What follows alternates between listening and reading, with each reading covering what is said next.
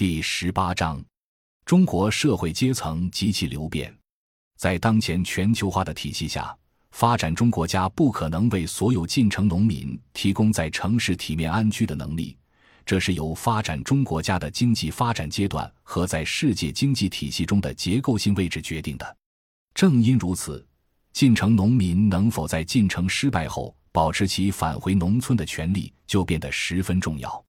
当前一般发展中国家因为缺乏对农民土地权利的保护，在城市化背景下，以城市资本为代表的各种力量很快就鲸吞蚕食了农民在农村的土地，农民失去了返回农村的可能，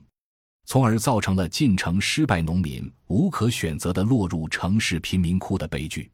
中国城乡二元体制通过对农民返乡权的保障。甚至通过大规模财政投入来保障农民在农村的基本生产生活秩序，保证了农村以家庭经营为基础的一定的生活品质。农村生活本身并非倒钉子结构底下的一横，相反，农村生活品质虽然低于城市体面安居的生活品质，却要远远高于城市贫民窟的生活品质。从进城农民的角度来看，在当前发展阶段。进城农民无非有两种结果：一种结果是进城并在城市体面安居，随着中国经济的继续发展，会有越来越多进城农民可以在城市体面安居；另一种结果是进城失败，难以在城市体面安居。当前发展阶段，中国仍会有相当部分农民进城失败而难以在城市体面安居，难以在城市体面安居的进城农民。他们面临着是继续留城还是返乡的选择。返乡的生活品质越高，就有越多进城失败农民选择返乡；返乡生活品质越低，就有越多进城失败农民继续留城耗着。越多进城失败的人不愿返乡，农村留给返乡农民的机会就越多。返乡农民越多，留城耗着的农民就更有可能得到国家政策性支持。这样一来，在农民体面进城和进城失败之间，还有一个广阔的可选项，即农民体面乡村生活的选项。农村生活并非最坏的，农村收入比较低，但消费也比较少。农业生产季节性强，每年农忙也就两个月时间，剩余时间就可以打打麻将、跳跳广场舞。尤其对于缺少城市就业机会的中老年农民。只要与土地结合起来，就比在城市混吃等死要有意义的多。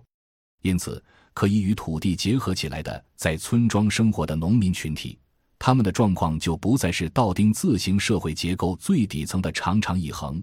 而成为介于有体面城市生活能力的城市上层阶层和难以在城市体面生活的城市底层之间的中间阶层、中下收入阶层。因为进城失败农民可以选择返乡。所以，中国在城市难以体面生活的城市底层，就必定只有一个很小的规模；而城市体面生活的群体，随着中国经济的不断成长而不断扩大。这个城市体面生活的群体，也可以分为一个相对较小的高收入层和一个相对较大的中低收入层。在当前阶段，中国社会结构就因为底层比较小。以城市中低收入阶层与农村中间层为主的中间阶层相对庞大，城市上层也注定比较小，从而形成一种纺锤形结构。这样一来，整个中国社会就可以分为可以相互交流的、达到了一定程度均衡的四大阶层，即城市高收入的上层、城市中低收入的中间阶层、农村中间阶层以及城市低收入的底层。正是通过农民进城和反向的调节，四大阶层，尤其是后三个阶层之间保持了动态平衡。中国的城市化和快速发展对中国社会结构的改变，使越来越多农村中间阶层向城市中低收入群体转变，从而将当前分化在两个不同结构中的中间收入群体通过结构性转移，最终聚合到一个结构里面来。只有当中国完成了现代化，由一个发展中国家变成发达国家以后，农村中间阶层才可能完成向城市中间阶层的转换，中国社会结构才可以统合到一个结构里面，从而形成与当前一般发达国家类似中等收入群体最大的纺锤型社会结构。由于大量农村人口已经转移进城，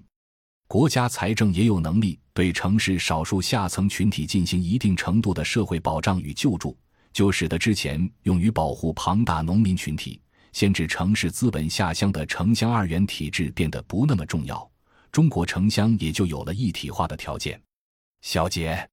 中国城乡二元体制正是借用中国社会主义制度实践所形成的农村土地集体所有制和村社组织制度，来为中国快速现代化和城市化进程提供农村这个农民的保障空间。